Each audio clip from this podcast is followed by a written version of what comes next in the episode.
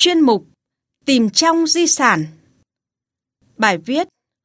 Vui hội sen lẩu nó với dân tộc Thái của tác giả Quốc Tuấn Quý vị và các bạn thân mến, cũng như các dân tộc khác, người Thái đen ở huyện biên giới Sông Mã, tỉnh Sơn La có kho tàng văn hóa dân gian khá phong phú và đa dạng với nhiều lễ hội độc đáo như mừng cơm mới, sen bản, hạn khuống. Trong đó, đặc sắc nhất phải kể đến lễ hội sen lẩu nó. Giám đốc Bảo tàng tỉnh Sơn La Ngô Thị Hải Yến cho biết,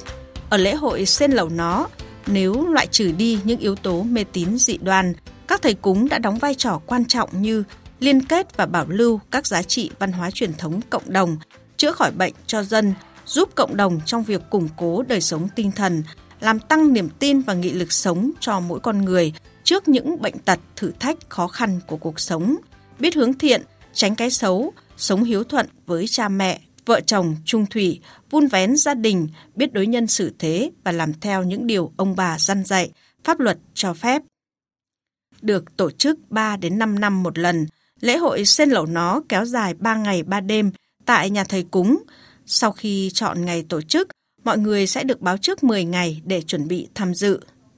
Từ sáng sớm, những người được thầy cúng chữa khỏi bệnh được coi là con nuôi của thầy cúng khắp bản trên mường dưới, mang lễ vật như gùi gạo, con gà, rượu đến nhà thầy cúng để tạ ơn.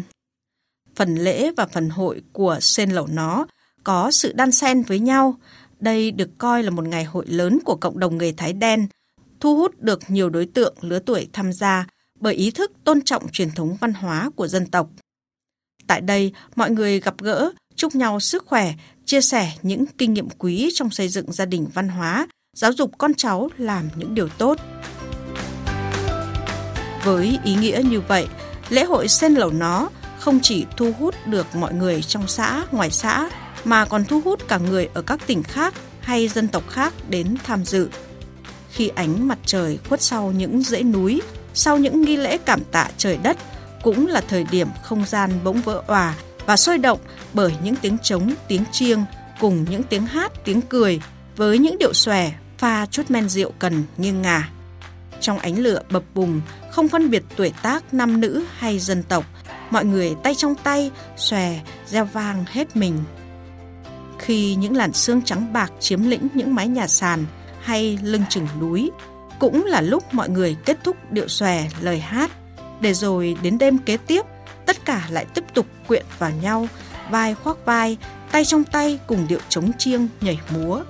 Những chum rượu cần bao lần đổ nước vẫn chảy ngọt mềm môi, đống lửa cũng bao lần thêm củi, rực than hồng và rồi bao tốp người thay nhau vào đánh trống gõ chiêng nhảy múa.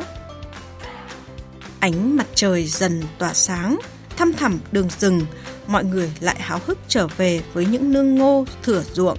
Dư âm về một lễ hội linh thiêng sôi động sẽ mãi theo họ trong cuộc sống hàng ngày, giúp họ vượt qua những lo toan thường nhật